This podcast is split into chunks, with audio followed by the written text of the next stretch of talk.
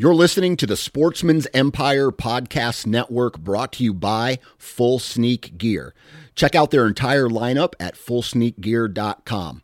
Also, be sure to check out our entire stable of podcasts at sportsmansempire.com. New from Moultrie Mobile, the Feed Hub offers first of its kind cellular connection and control for nearly any spin cast feeder on the market. When used with the Moultrie Mobile app, you can monitor feed and battery levels, run feeders on demand, receive alerts when feeders are clogged, and remotely adjust feeding times. The Feed Hub is ideal for anyone who maintains feeders. Remove the guesswork and save time by planning feeder maintenance before you drive to your hunting property.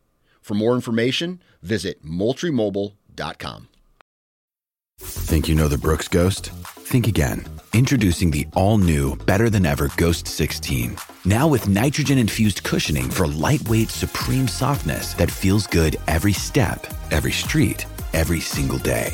So go ahead, take your daily joyride in the all new nitrogen infused Ghost 16. It'll turn your everyday miles into everyday endorphins. Let's run there. Head to brooksrunning.com to learn more.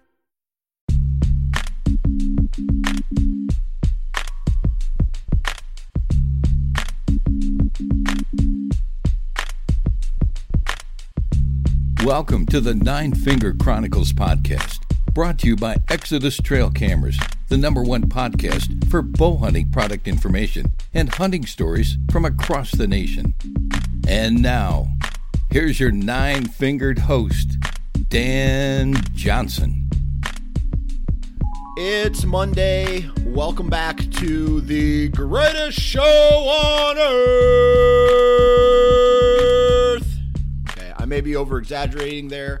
I hope everybody had a great Easter weekend, got to spend some time with the family, uh, got to spend some time outside. I know um, up here in Iowa there was a lot of storms, but today is actually Sunday when I'm recording this. And um, I went out to a farm. I took down a tree stand, and while I was out there, I, you know, scooted around the timber and looked for a couple mushrooms. I found nothing. Um, and it was in a farm last year that I, I found a ton of mushrooms. So um, maybe they, they haven't popped yet, or maybe someone already got to them. But got to see some family, enjoyed really good food, uh, and uh, other than that, just a great overall weekend to spend with the family. Um, hopefully, you guys got to uh, share some time with family as well. But before we get into anything else, I just want to say congratulations to Tony Bellwood from New York. You won the Ozonics hunting unit, the HR200 from uh, the giveaway we did last week. So congratulations on that. Um, I've already messaged you on Facebook, so you have 48 hours to respond with your address, and I will get that shipped out to you. So congratulations on that. Now, today we are going to be talking with a gentleman named Dustin DeCroo. He lives in Wyoming, and um, we're going to talk about outfitting. Um, and if you are the kind of person who is considering an outfitter for any type of animal, whether it's something out west or something on the like a whitetail hunt on the east coast, or hogs, or turkey, or elk, or whatever. Um, we're going to talk about what you should look for um, when you are going to hire an outfitter. Some of the the maybe hints that one might be not good, or you know what to look for, what the difference between a good outfitter and a great outfitter is, and uh, we're going to cover a whole bunch of topics on outfitting. Um, we're going to talk a little bit about how he runs his operation, and uh, it's always cool to hear. I I personally have never used an outfitter. Um, Will I ever? I don't know. I can't say yes or no at this time. I've, I've never done it so far, but uh, you know, I can see where a guy, let's say, you know, I live in Iowa. Um, I don't get to go out and do a lot of scouting out west. I someday want to go do a uh, elk hunt, a mule deer hunt, you know, maybe even uh, a caribou or a moose hunt or you know something like that at some point in my life, and uh, you know if you want to be successful, you have to, in some of these hunts, you have to really consider, okay, uh, my my my odds probably go up if I'm going with somebody who knows the area, whether that's a guide or an outfitter, and um, you know they know where the animals are and they can help you get close to them. So uh, it's just something to think about. So if you've ever considered using an outfitter, this is a great podcast to listen to. Now, before we get into this podcast, I recently talked with Fred Doherty of Wasp Archery about why Wasp is proud to make their products in the USA. We think it's important to have Wasp products manufactured strictly in the United States because uh, several reasons. One, our reaction time to the consumer needs is much faster. Um, we have greater control over the quality of our products. Uh, we love the idea that we can support the American worker, paying great wages, decent benefits, and we're very, very proud of the fact that we're doing our part uh, to support the American economy.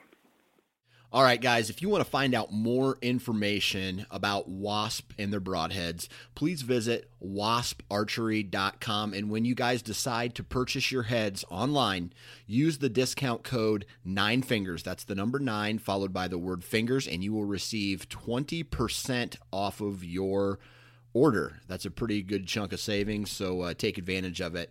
Now, let's get into today's kick ass podcast with Dustin DeCroo. All right, on the phone with me right now, uh, Mr. Dustin DeCroo. How you doing? I'm doing good, Dan. How are you? I'm I'm doing pretty good. Uh, let's see. When did when did I meet you? ATA show this year? Yeah, I know we we we had a uh, a brief introduction. It was like back in probably like 06 or 07 out at uh, Todd Graf's Hunt Club. Oh, that's right. Um, oh, that was a long time ago Long though. time so, but ago. yeah, I would say officially at the ATA. Right. I think I lost a shit ton of arrows that day when we went out onto the range. Um, honestly, I probably, I you know, you have a couple beers. Well, I'll be honest, it was more than a couple. And then I sh- you shoot your bow, and your accuracy just isn't the best. That's true, and I, if I remember correctly, that uh, that weekend was uh, it was pretty wet. It was pretty sloppy, and uh, I think most of us were running about a quart low on blood because of the mosquitoes were so thick. So I know I I, wasn't that. looking for spending the extra time looking for arrows for sure. I, re- I remember once, whenever we would go to pull our uh, arrows out of the target, uh, it was like hurry up and get it done fast because you're Yeah. gonna get bit to shit. That's exactly right. Exactly right. I remember now. So fortunately, uh, fortunately, Todd's dried that place up, and it's uh, it's significantly different now. We uh, we haven't had any mosquito issues in several years, so oh cool. Yeah, that's good. That was literally the last time I was out there. So today, well, first off, let's start off with uh, um, where do you live and what do you do for a living? Uh, I live in so I live in northeast, north central Wyoming, um, between the towns of Buffalo and Sheridan. I actually live in a little little tiny town called Story. Um, but uh, so we're just on the east face of the Bighorn Mountains, um, and I I am an outfitter for a living. Okay. So So, and I and I kind of want to talk a little bit about that, but I want to ask you this question first from a and answer it from a business standpoint and a personal standpoint. How was your 2016 season? you know the the 2016 season for us was was phenomenal. Uh, we've been you know we've been really blessed with the clients that we've had and the landowners that we've dealt with, and this business has uh, it's really taken off in the last five years. But you know we had uh, I think we killed seven mule deer over 170, two over 180, and one over 190. Oh, wow. Uh, so the deer were fantastic, and I I'd like to think that's a testament to a little bit of the management that we've done there um, in the you know and over the course of the last five years. But uh, from a personal standpoint, I had a actually had a really good year. I uh, took an elk uh, in September, uh, shot a mule deer two days later, and then I ended up actually shooting a whitetail in Illinois. Um, down at uh, with a buddy Tyler Rector who lives right next to uh, Clinton and, and Frank down there in Fulton County. nice, nice. So A lot of meat in the yeah, yeah, it was a good year. Absolutely, lots of sausage, lots of jerky, and uh, fortunately, my wife and kids both uh, both like it, so it saves me a little money. Well, I say that I don't know if it really pans out that way, but it makes it makes it fun anyway. At least that, So- that's your justification for it, right? Right, exactly, and I'm going to stick to that for as long as I possibly can. Amen. Amen. Well, to kick things off, I want to talk a little bit about outfitting. Um, how maybe how you do it. Um, you know what maybe what a guy should look for, and we'll get into that. But first, when let's say I want to go out west, right? And Sure. I I want I know there's an animal I want to hunt, whether it's an elk, mule deer, antelope. I know that hey man, I may not be the DIY type. I want to I want to I want to start looking at outfitters. What are some of the first things that uh, guys and gals who are interested in looking for an outfitter actually need to think about questions they need to ask themselves and so forth? You know, there's uh I mean the the first thing I guess obviously would be figure out which species you want to do. Um and whether, you know, whether you're like, okay, I'm going to go see how the west is and I'm going to do an antelope hunt cuz generally that's uh, you know, as far as outfitted hunts go, that's the least expensive, right? So um, but for for sure, figure out what species is or what kind of hunt you're looking for. Uh, are you looking for a hardcore horseback backcountry, you know, above timberline kind of hunt, or are you looking for something where you're going to stay at a lodge, you're going to hunt private ground and alfalfa fields and and uh, and that kind of thing? And it's I guess it's possible a lot of people may not know that until they until they get it figured out. But I think most people can you know narrow it down and say, look, no, riding a horse for 14 hours just doesn't sound appealing to me. Yeah. Um, but I would say for sure, you know, from that point, whenever you're you're trying to figure stuff out, it's really about uh, what the kind of hunt you want to do because there's so many outfitters. There's lots of good ones, um, and and obviously there's lots that are not, um, you know, that are not that well respected, and that's where doing your homework comes in. But certainly trying to figure out the kind of hunt you want to do. Um, and, and really, if you're like, hey, I want to, I want to go to Wyoming, I want to go to Colorado, do I want to go to Montana? Um, so figuring out, you know, where you kind of would like to go to would be would be a, a, a key component to that. Okay. So, as an outfitter, how would a guy, you know, know where to even start as far as, um, I guess, as state is, as states are concerned? Because you have some states where you can get a lot, you know, have a lot of, um, let's say, general tags, and then some states have draws, and you, you have to have built up. And or I guess Right. certain parts of so how how would a someone new to that western hunting uh, like how would they approach that scenario and knowing what to do on that end as well Sure, and that's that's really that's probably the biggest challenge in the whole deal, um, is knowing which states uh, offer the different kinds of tags. But I would say, you know, for sure, you know, the web is is a big help. Um, obviously, you don't always know what uh, what to to ask or, or who to look for, but I would certainly start. You know, our our game wardens and the, the Wyoming um, Department of Game and Fish actually does a really good job answering questions. But I would say if you're looking to go, you know, this year, like so, you know, 17 or for instance, if you're planning on going for 18, uh, there's a lot of places. Uh, Eastman's is a good good avenue. Uh, Go Hunt is a good avenue, but a lot of those places have compiled the information for you, saying, "Hey, this is general areas. This state offers general elk. This state offers general rifle elk. Uh, that kind of thing." So, uh, the state departments, as bad as their websites may be occasionally, uh, they actually do have some good information. but for the most part, uh, Wyoming and Colorado, Wyoming's really, you know, offers some good stuff. So you can get over the counter deer tag, or not over the counter, but general deer, antelope, and elk, whereas some states don't offer those. But Wyoming is definitely a good spot to start for all the species. So, and there's opportunities that guys can have, you know, year after year, uh, rather than, you know, trying to draw a tag for nine years before it actually happens. Right, right.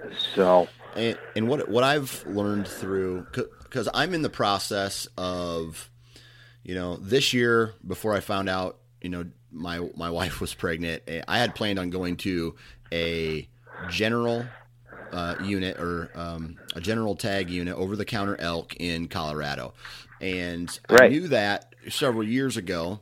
Um, that was that was my goal going into it, and I started accumulating tag um, points in Wyoming and in Colorado for some other zones that are, um, I, I, guess, in if for people who don't know, you have to accumulate some points to get drawn. So that way, you know, the more points you get, the better odds of drawing a tag in that particular unit are concerned. Um, right. Is and me and you kind of had a really cool conversation at the ATA show about points really are only getting you access, right? Can right. You, can you yeah, can yeah. you elaborate a little bit on that comment and not necessarily, you know, and explain sure. what what the point system is, maybe how it works, and then really what is it getting you at, at the end of the day? Right. Yeah, and I I have this conversation a lot, um, you know, because basically, I guess I'll start with how the how the preference point system works. At least, know, I'll speak from the standpoint of Wyoming because that's the one that I know the best. But uh, you know, so the state is split up into different different units in Wyoming. They're actually called areas, um, and the majority of those are classified as limited quota, meaning that they're going to offer X number of tags, whether it's archery tags, rifle tags, or either weapon tags. Uh, they're going to offer a set number of tags in that area, and those are going to be uh, distributed based on the preference point system. So in Wyoming, 75% of those those allotted number of tags. So say we have 100 tags for easy easy figures. Uh, 75 of those are going to go to the people that have accumulated the most preference points. So the remaining 25% of those go into a random draw, which is is uh, compiled of everybody that applies for that license, whether you have zero points or max points. So everybody that applies still has a chance to draw a tag.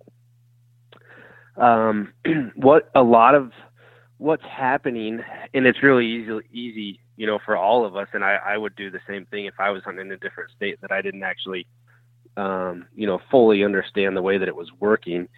Is that we, you know, as people, we we tend to think, okay, I've got the more points I have, that's either going to get me into an area with bigger bulls, more elk, or or something similar, or a combination of the both of of right. the two. And realistically, what it's doing, or what it's evolved to, especially for antelope and elk, uh, deer, deer maybe not so much uh, as those two. But what really what's happening is you are getting into areas that have for elk hunting, it's more public access, and it may also be uh, less um, less intense terrain. You know, so so easier terrain to deal with. You may not be in really really steep, nasty, rocky stuff. And basically, what's happening is is people are saying, okay, look, I've I know that if I draw, you know, this tag, we're going to use Unit Seven because that's the one you know that everybody hears about on TV. Um, if I draw this tag, I know that there's a good amount of public land that I'm going to be able to go and do it myself. And so there's a lot of people that apply for that because they they may not want to do the outfitter thing or they may want to do it on their own. Um, the other side of that, the other piece of that is that there's a lot of a lot of stuff in that area that's not terrible hiking and there's some road access and that kind of thing. So that's more appealing to more people. You know what I mean? Um, there's less, there's fewer people, I guess, that want to go do the, the hardcore, um, you know, campaign style hunts. Yeah. And so, yeah, so really those, your preference points are getting you into areas that are easily accessed and have, have, uh, you know, good, good navigable terrain uh, rather than bigger bulls or more elk. And the same thing with antelope. You know, gotcha. like down in the southwest part of the state, there's there's uh, lots of public ground, and that's that takes a lot of points to draw. Yeah. Okay. So my question so, then is, what a.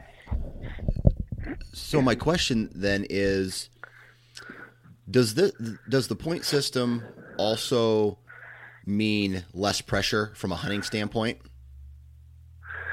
Because there's uh, only a uh, certain number of tags. Because when I think of so when I yeah. I went uh, hunting in a in a general uh, unit in Idaho, there was a lot of hunters in that particular yep. um, area. Now, when I think of you know, you just said it doesn't necessarily mean bigger bulls or bigger animals or you know the best quality of animals. It's just easier to access right. and easier navigation. Does that also translate into hunting pressure then? It does. It does for sure. You know, there's uh, we we operate in a general unit. Uh, we do archery hunts there.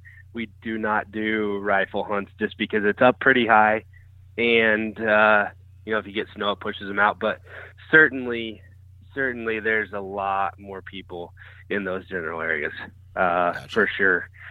But uh, but yeah, and that I mean, really, that is that's the that's the beauty of it is if you do draw one of those tags, there's certainly going to be people around, you know, and, and I'm sure pressured from my standpoint in Wyoming from and somebody that hunts in Pennsylvania are totally different. But yeah. but yeah, there's uh, it certainly does does limit the pressure for sure, which is very nice. Okay, good. All right, so then yeah.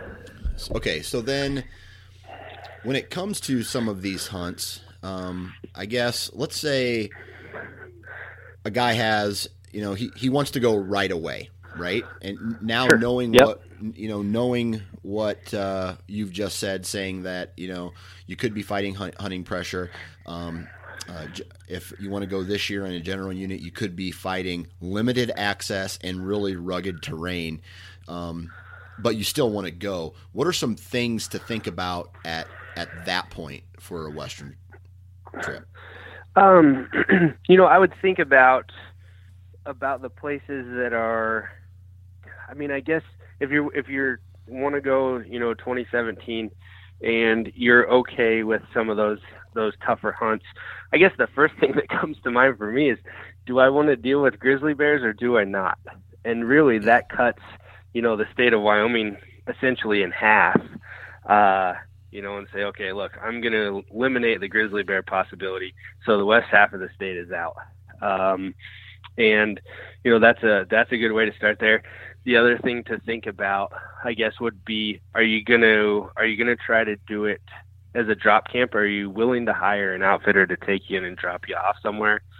Um you know or or there's there are some one thing i didn't touch on too is you can draw a general tag and there's a lot of private land areas that are are open to general tags and the reason why is because you know they want some of those elk harvested, but there's no public access to help contain those numbers, so they make it easier to draw. And that's also a possibility. It is it's tougher to uh, tougher to get on those that private ground unless you are with an outfitter.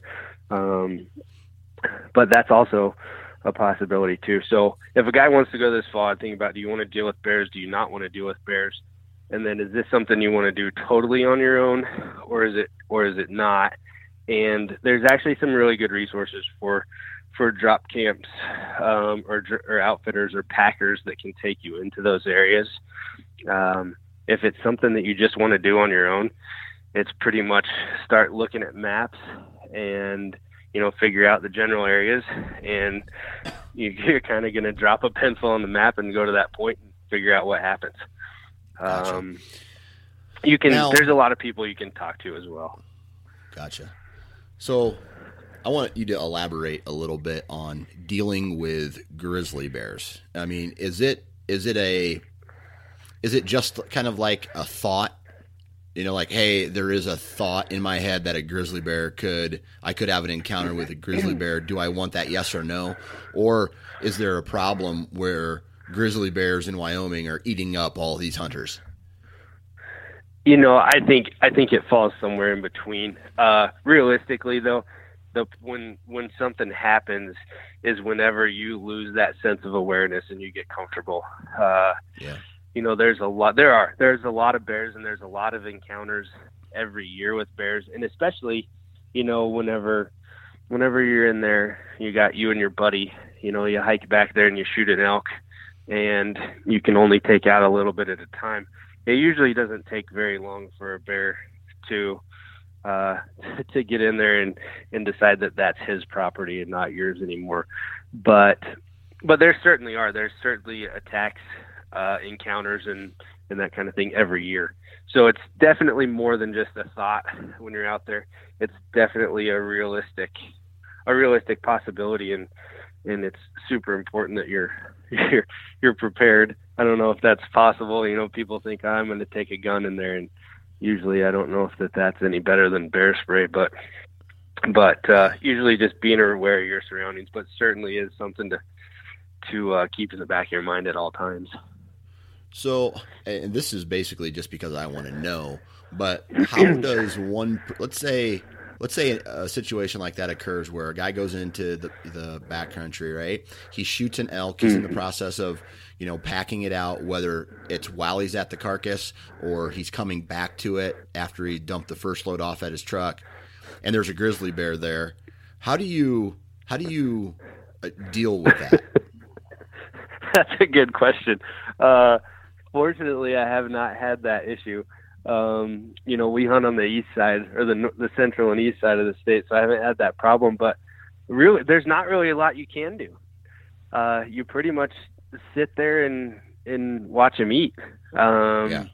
You know, and and stay stay far enough away that he doesn't feel like you're coming to try to get your elk. Uh, Yeah.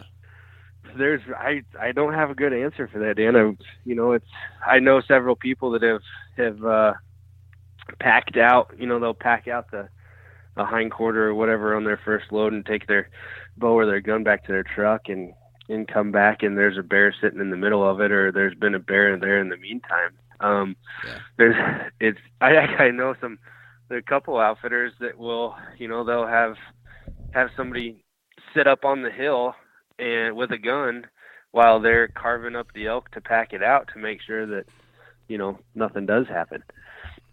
But that's it sounds like a pretty intense situation to me. Yeah, right, right. It's not like my grandma when a possum gets in the garage and she just takes a broom, is like, "Get out of here, get, get." right. Yeah. Yeah, that's certainly one that I hope I don't have to deal with anytime soon, for sure. All right. But- So now we have, you know, okay, we've talked a, a little bit about, um, you know, the terrain and, um, you know, maybe the end of the point system just a hair. So now it's time to pick an outfitter. Now it's time to actually, you know, and we we've decided, okay, I want to I want to choose an outfitter, or I'm going to do it myself. Let's go down this uh, outfitter route uh, for this for this podcast. So, what do, what do I need to be looking for in a quality outfitter? So not only that I feel it's a fair price, but there's you know I get what I want i- in the end as well. Sure, sure. Yeah, I mean, there's there's a lot of things. One thing that I that I try to do uh, a a really good job of, and I'm you know obviously I'm always trying to get better stuff, but and this is just from from clients that have talked to me, is communication. So let's say Dan's like, all right, we're going elk hunting. I'm going to find an outfitter, and you send an email to ten different outfitters, right? Right. or you call them either way and you get an email back from you know three or four of them the first day you know the second day you get you get a couple more and then there's a handful of them that you don't hear from for you know a week or 10 days or whatever it is um yeah. that certainly doesn't mean that the ones that didn't respond aren't good outfitters or they don't run a good operation. Uh, Yeah. But for me, in the other, you know, the other uh, other types of business that I've been in, the people that are responsive is always a big deal. You know, Right. um, you know, people that are on the ball, they want to help you. They they want to earn your business, and Yeah. and so somebody that's responsive or or communicates well uh, or at least responds quickly you know so even if you guys are out of town because i get it you know you're you're calling in december november because the applications are due in january and there's guys, you know, like for us, we're we're totally wrapped up with elk and whitetail in November. But uh, you know, we try to I send a or I do an auto response deal, you know, an out of office or here email Jen, who's my wife, who really makes the business roll whenever we're out doing our deal. But uh, but I think that's a big deal is finding somebody that will will call you back or email you back right away. And the other thing is before you send those emails or phone calls, there are a ton of resources online. Uh, you know, reviews for sure around there. Um, but there's a lot of a lot of talk. You can Google pretty much any outfitter in the state of Wyoming and find find a good deal of information. And they, again, you know what you believe out of that is is hard, but you can get a, a pretty good feel for the majority of it. So, so what's important to look for? I mean, is it uh, outfitter that says he has, uh, you know, a five star review rating, or um, has, you know, I don't know what the the term now mm. these days is. It is it like, uh, um, op- you know, we guarantee you opportunities, we guarantee a kill, all, that kind of stuff. What sure. what kind of statistics should a, a guy be looking for? You know, I it's hard to say. Like from our standpoint you know we're we're pretty fortunate in the area that we live in. The the animals are pretty plentiful, but I would say you should be at least you know I I don't I don't like the success you know what's your success rate question because that really has right. a lot to do with how well guys shoot. But you know the opportunity rate, what guys are getting, what percentage of guys are getting a crack.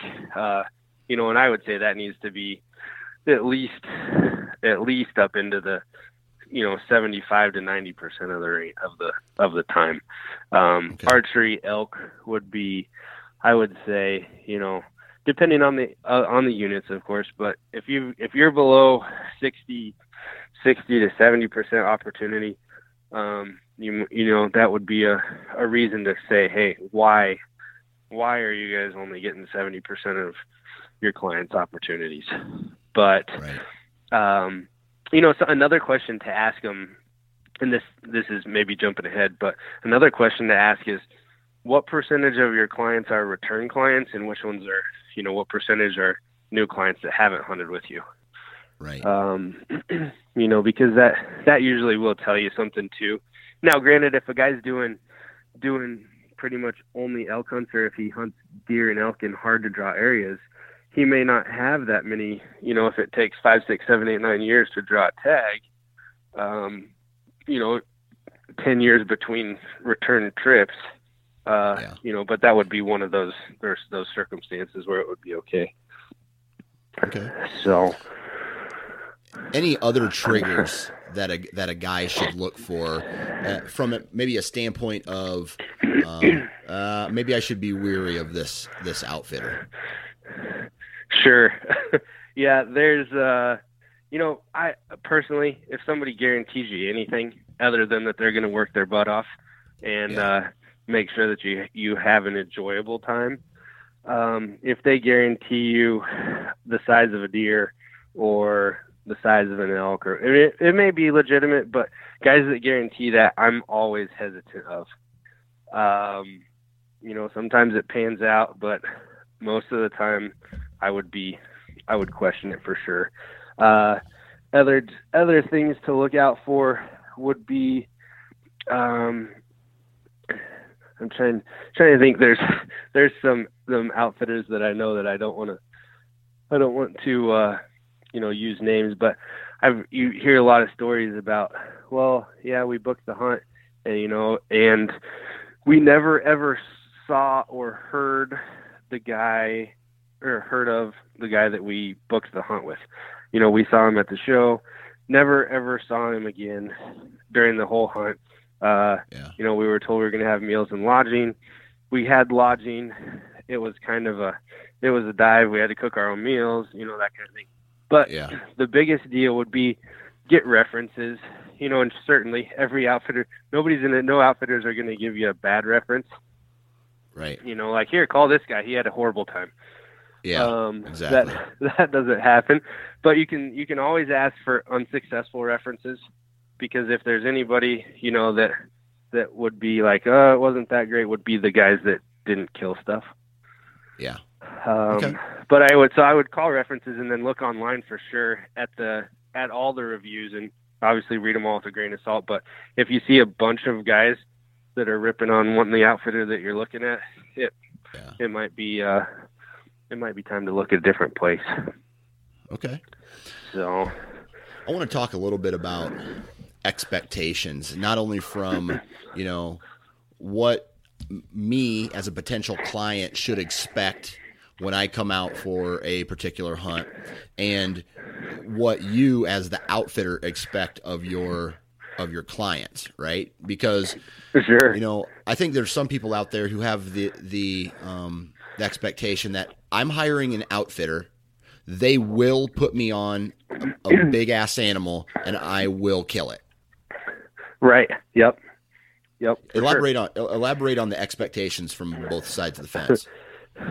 yeah. So uh, you know, it's it's easy it's easy for for me to say, you know, uh, the expectations because I actually I went on my first outfitted fitted hunt uh, two springs ago, and I went to Manitoba to uh, to hunt bears, and it was actually with a guy that I had guided on an antelope hunt when I was working for the outfitter that I worked for prior to having my own business. And uh, that was the first time I was on the other side of the coin, so to speak.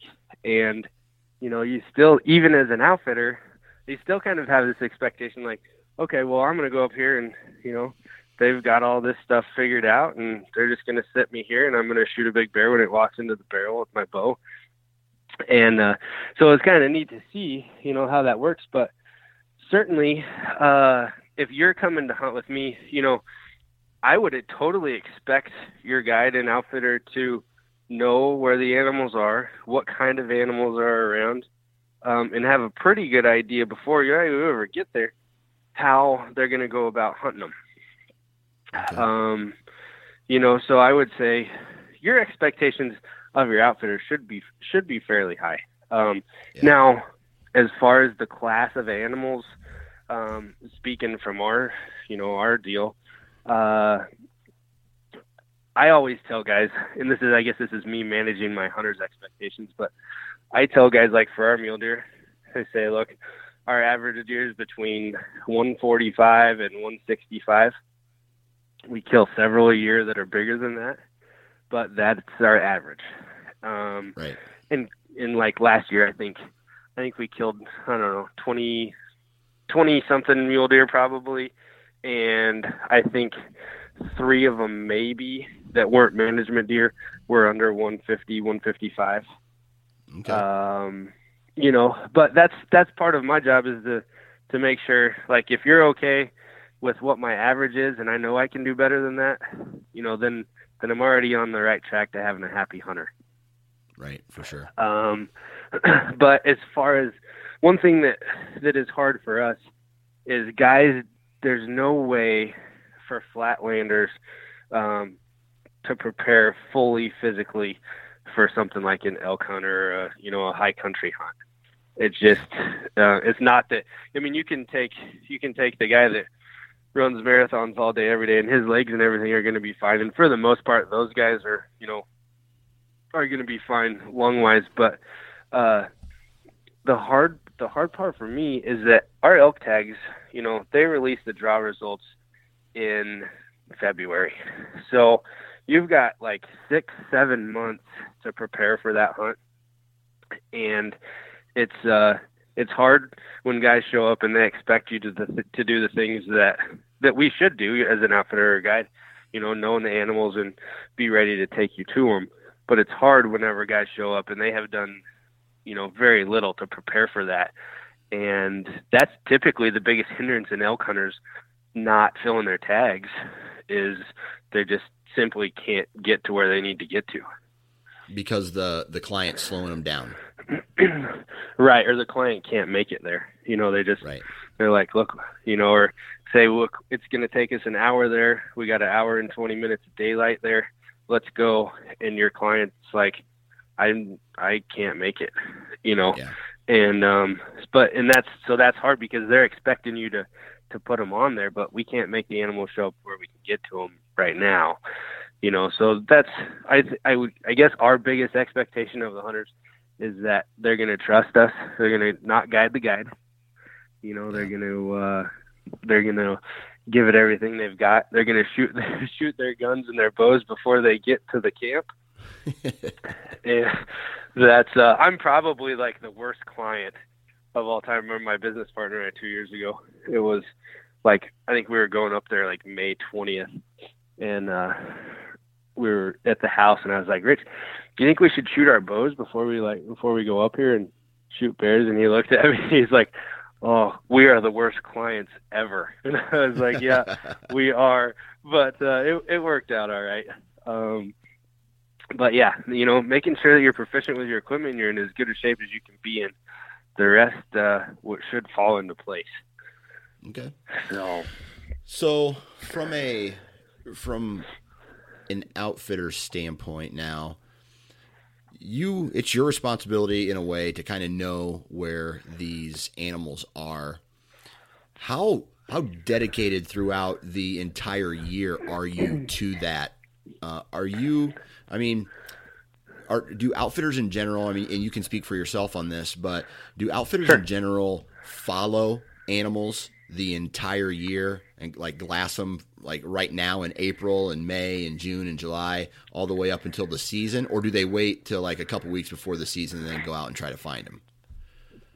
Uh, you know, I think I'm sure there's some you know that are out looking at stuff right now, but but for the most part, we don't we don't do a lot in the spring uh, or the winter uh, after the season. You know, we kind of go do our family stuff. But as far as the scouting side goes, the elk for sure, you know, they're going to move around from from right now until where they're going to be, you know, in August September time.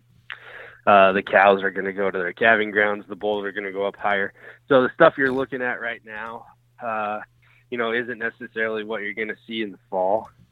Um, as you know, the deer deer have lost all their antlers and that stuff, you know, for sure uh, here. But we'll usually get on it pretty good in in you know like July uh, July, August, whenever all the snow's melted up high and those bulls are as high as they're going to get to, we'll we'll start checking stuff out there. You know, we do watch the deer throughout the summer, just because I like running trail cameras and you know watching our whitetails and mule deer.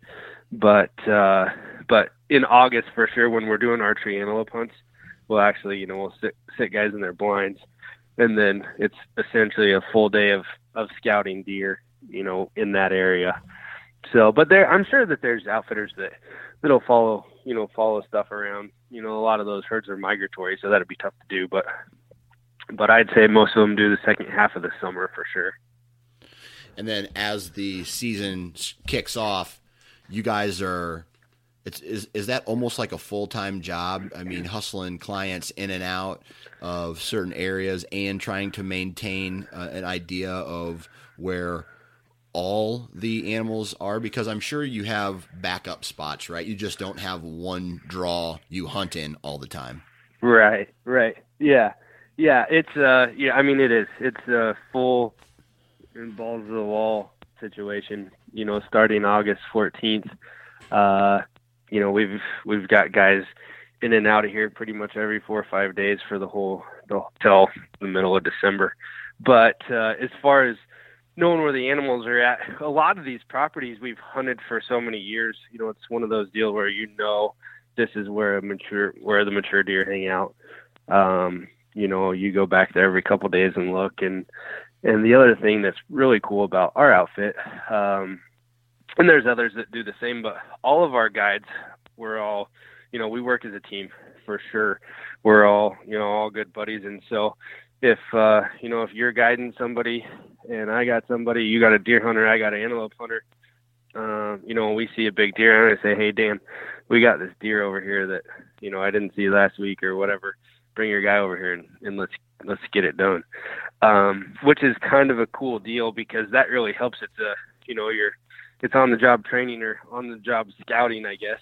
Whenever you've got other guys, you know, out on different ranches than you're at, and right. uh, working together, it certainly helps the situation.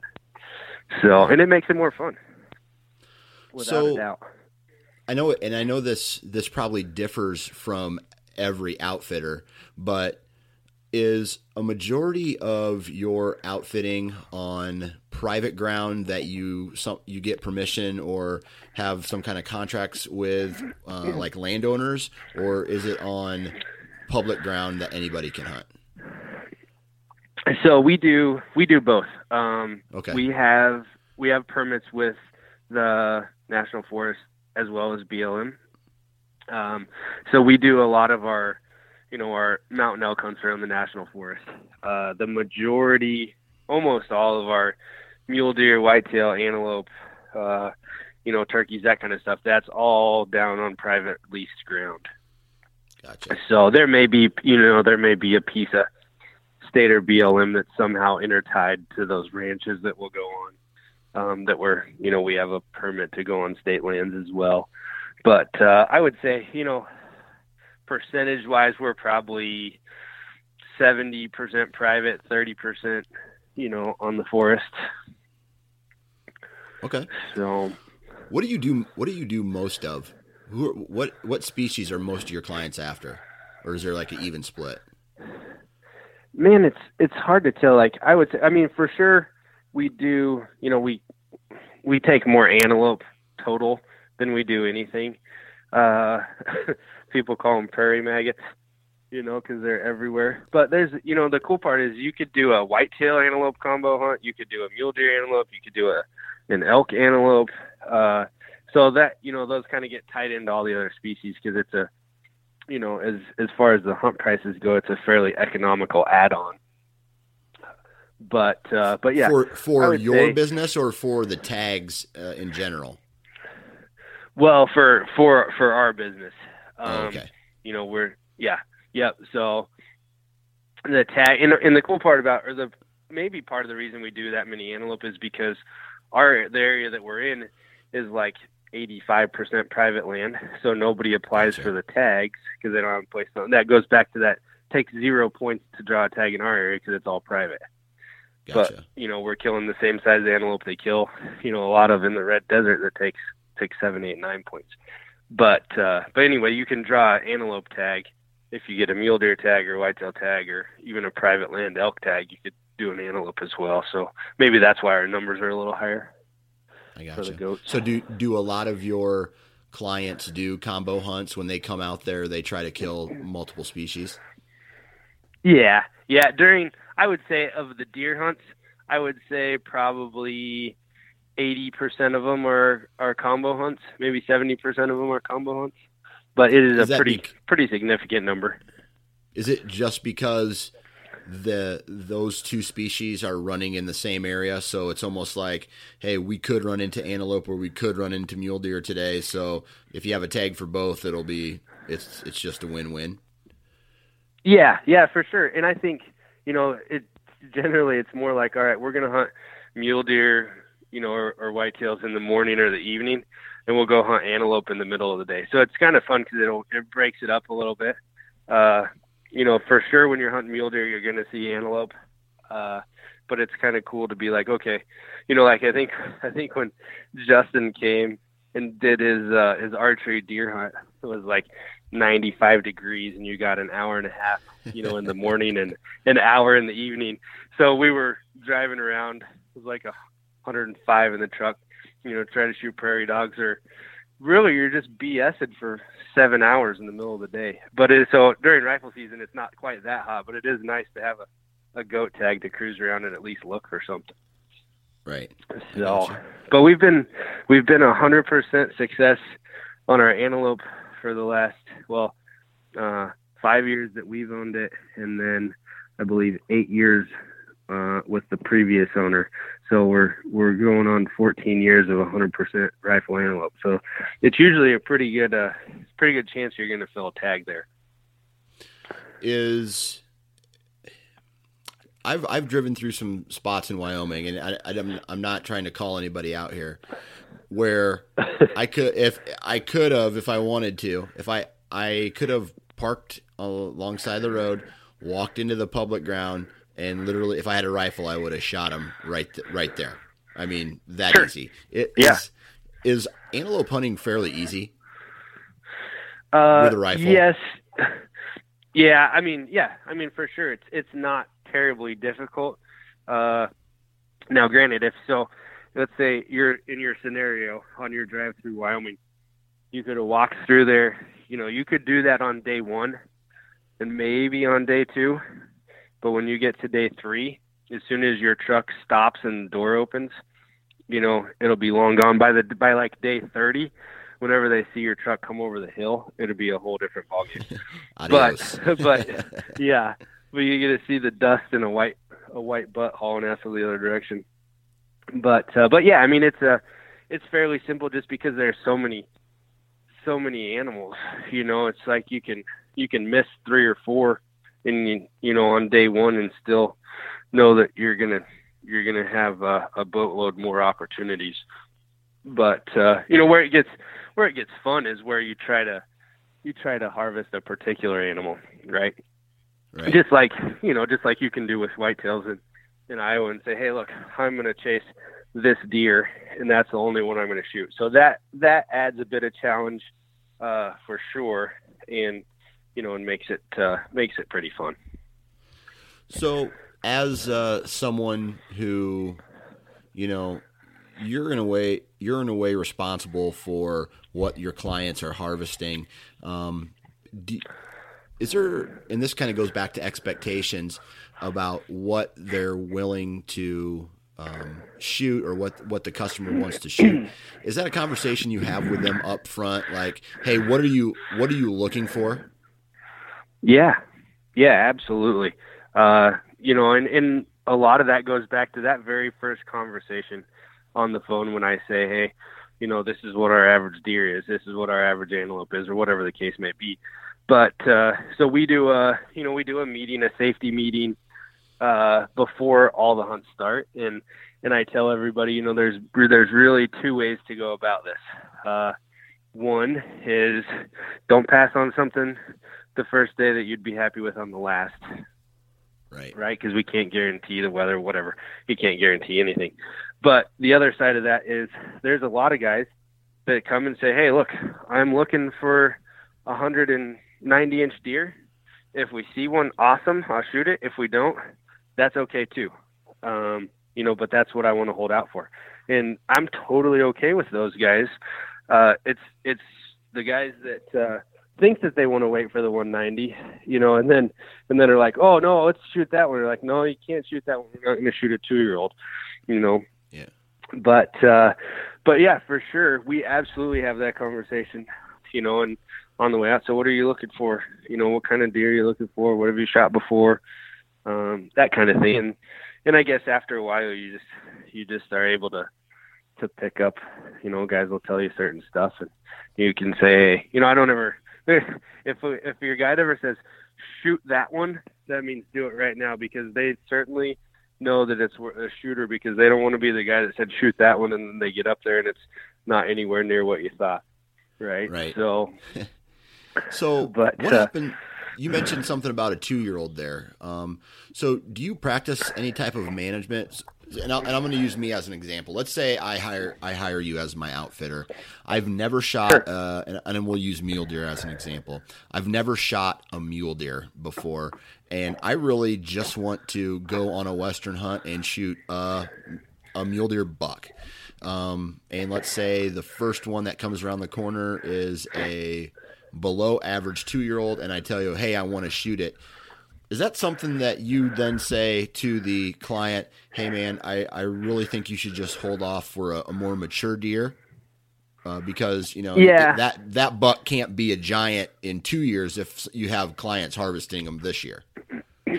Right. Yep. No. Absolutely. We you know we we totally do. Uh, there's the first couple years uh, we actually were taking significantly less numbers of deer uh, than on you know on the ranches that that we had that he had the previous owner had just because that was our goal was to to grow bigger deer and that means shooting less of them um, and now we've gotten to the point in five years that uh, you know our age class is is really is really grown uh, is actually you know it's it's really good for us we've been continually harvesting bigger deer but yeah, absolutely. I would say, Dan, let's uh, you know, it's first morning.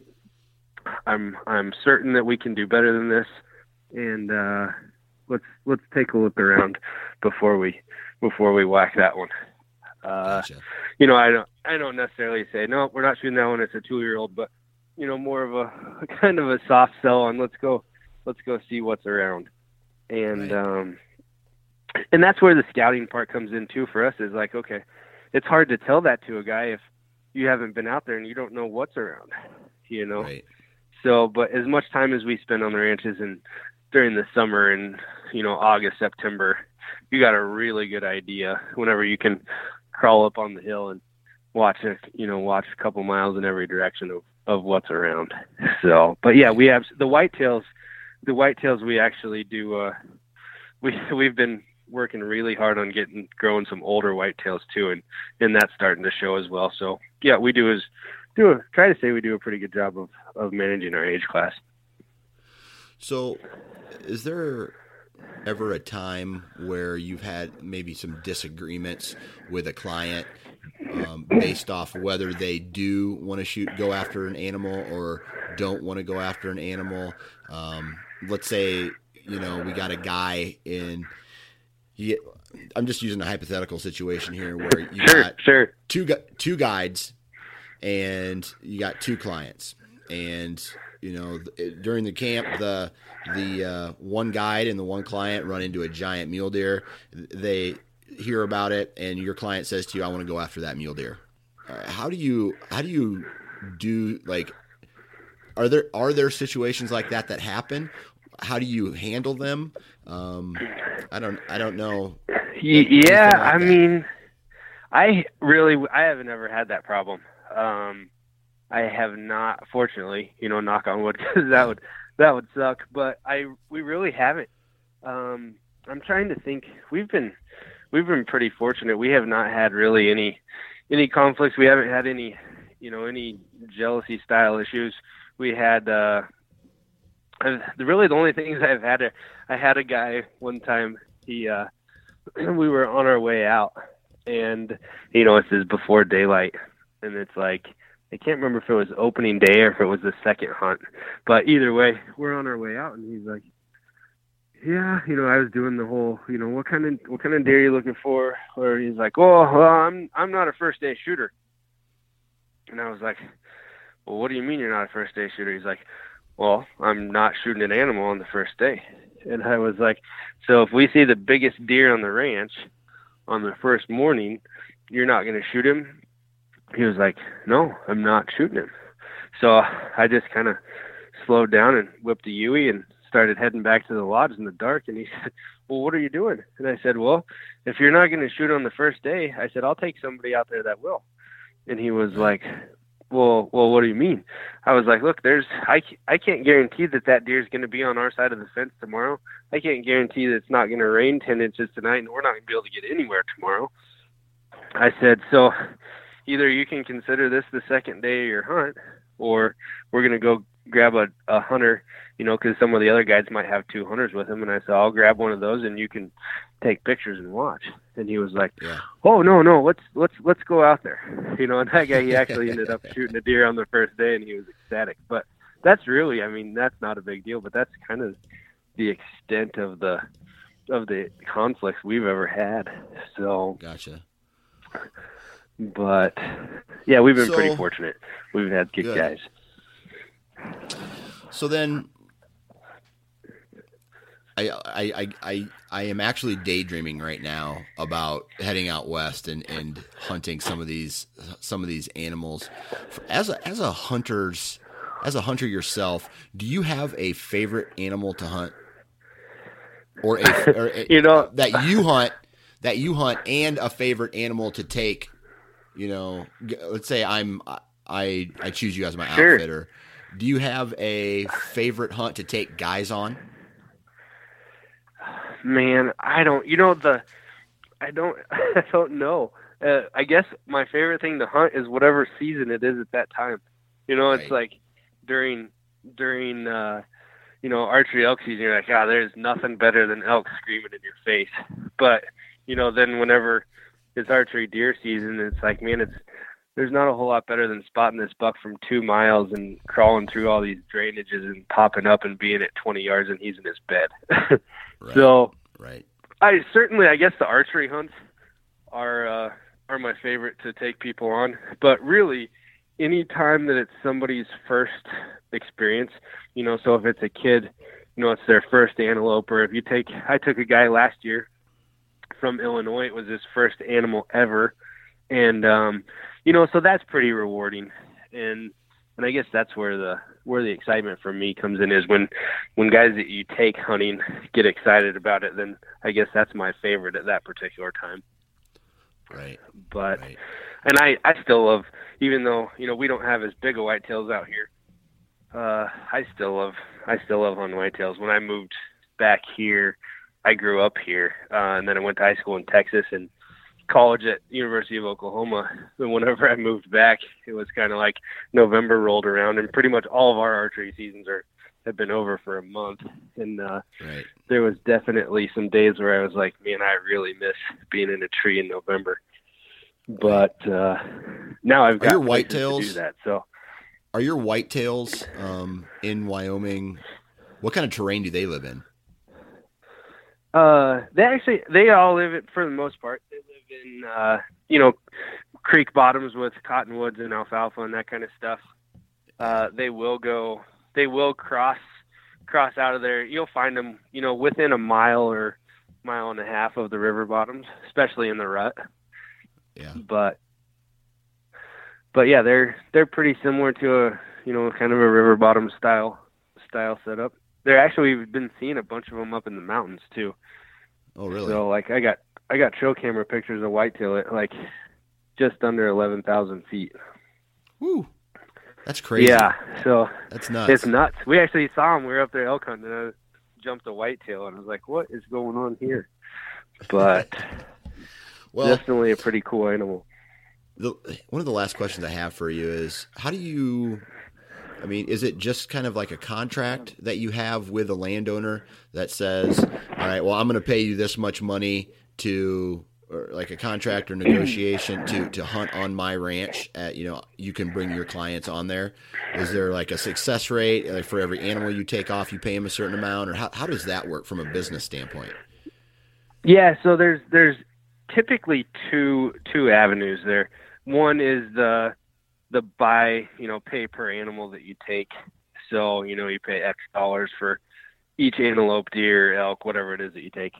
Uh, which most of the time the guys that that want it managed, uh, you know, they're like, Hey, I want to see bigger deer and you know, I'm I'm good with, you know, if you only take a couple off of here, uh, you know, that's pretty much the route that we go there. Uh, the other guys, you know, there's guys, some guys are like, look, this is a resource, and I need to make, you know, I'd like this much for the ranch or whatever. And usually, for us, from the business side, it boils down to, okay, look, I think I can take five deer off this property, and Gotcha. you know, keep it good. And so that's how we negotiate our our contract there. But but uh, most of them, I guess it's probably it's probably 70 30 you know um flat fee versus per animal there's Gotcha. more people that are like i'd rather be able to count on this much income to pay my taxes or whatever it is you know Right. than not really knowing so Gotcha. Uh, Yeah. And then, as far as as far as your outfit is concerned, what uh, do you guys do? You have more gun hunters come through or bow hunters come through? Uh, numbers wise, we have more gun hunters, and I I just think that's because you know the the, the demographic that we you know that we're uh, kind of kind of catering to, I guess, is uh, is a little bit older. You know, typically guys between forty five and sixty, uh, and there's I feel like there's more younger guys that are bow hunters. But uh, if we could make a living just doing archery hunts, that's all we'd do for sure. But Right. uh, but it's also not always the way it works. Right, So, right. but we have fun with all of it. For sure, that's uh, the uh, most important thing when it's all said and done, right? It is indeed. It is for sure. Well, I tell you what, Dustin, why don't you go ahead and uh, you know if if uh, people want to find out more about your um, Bighorn Outfitters, Why don't you tell them where to go for more information? Sure. Uh, the our website is just www.bighornoutfitters.com, and that's outfitters s is plural. Um, uh, we're on Facebook, and I believe that's Bighorn Outfitters dash Wyoming. Um, there's a it's a black and white logo with a mule deer on there. But uh, we're if you Google Bighorn Outfitters, you can find find the good, bad, and the ugly probably. uh, but for sure, the website is uh, is the easiest way. My email is on there. Mine's just Dustin D U S T I N at bighornoutfitters.com. Uh, so we're easy to get a hold of. But uh, yeah, there's pretty much there's pricing all the species that we hunt, all that stuff's online. So cool, cool. Well, man, yeah. I uh, appreciate you taking time out of your day to come on the podcast, man. Absolutely, thanks for having me. Ladies and gentlemen, that is your Monday podcast. Thank you very much for tuning in and downloading. Uh, I really appreciate all the uh, the listeners, and uh, I appreciate you. I appreciate you. So thank you very much for uh, downloading. Huge shout out to the partners of this podcast Exodus, Wasp, Ripcord, Deer Lab, Ozonics, and Gearhead. Please go check out those companies. See if uh, it's a, a, company that you can get behind. Do your research on them. I'm a huge fan, and uh, you you might be too if you uh, give give them a try. I really enjoy it. Um, what else? What else? What else? What else? Huge shout out to Dustin. Thank you very much for uh, coming on the podcast and uh, chit chatting with us today. And uh, if you guys haven't already, make sure you are following me on Facebook, following me on Instagram and Twitter. And uh, again, last year we did it, and I want to do it again this year. Uh, we are going to be doing an, another series of bow reviews this summer. So if you want to take part in a couple of these bow reviews, doesn't mean you have to go buy the bow. Go to a local archery shop, go to a, a big box store, wherever they sell uh, the new flagship bows, or it doesn't even have to be a new, it doesn't have to be one of the big brands. It doesn't have to be the flagship bow. Um, go shoot a handful of bows compare them to each other, and uh, come on the podcast and tell us all about uh, you know what you've what you find. And like I said, it doesn't have to be the big brands like Bowtech or Mathews or Elite and Hoyt PSE. You know, there's a uh, several several brands out there that uh, we didn't cover on the last um, time we did the, this series, but uh, I want to make sure we cover those on this next series. So go shoot a whole bunch of bows and then come on the podcast and talk about it. Talk about what you like and what you di- dislike. Now, what else? I think that's it. Um, I'm trying to think. I don't want to stop recording because I was on a good roll, but I'm going to end it right here. So, as this summer gets going, I know guys are already out hanging tree stands um, before you know to get you know get ready for this upcoming season. If you're in a tree, remember and please wear your damn safety harness. Have a good week. Thank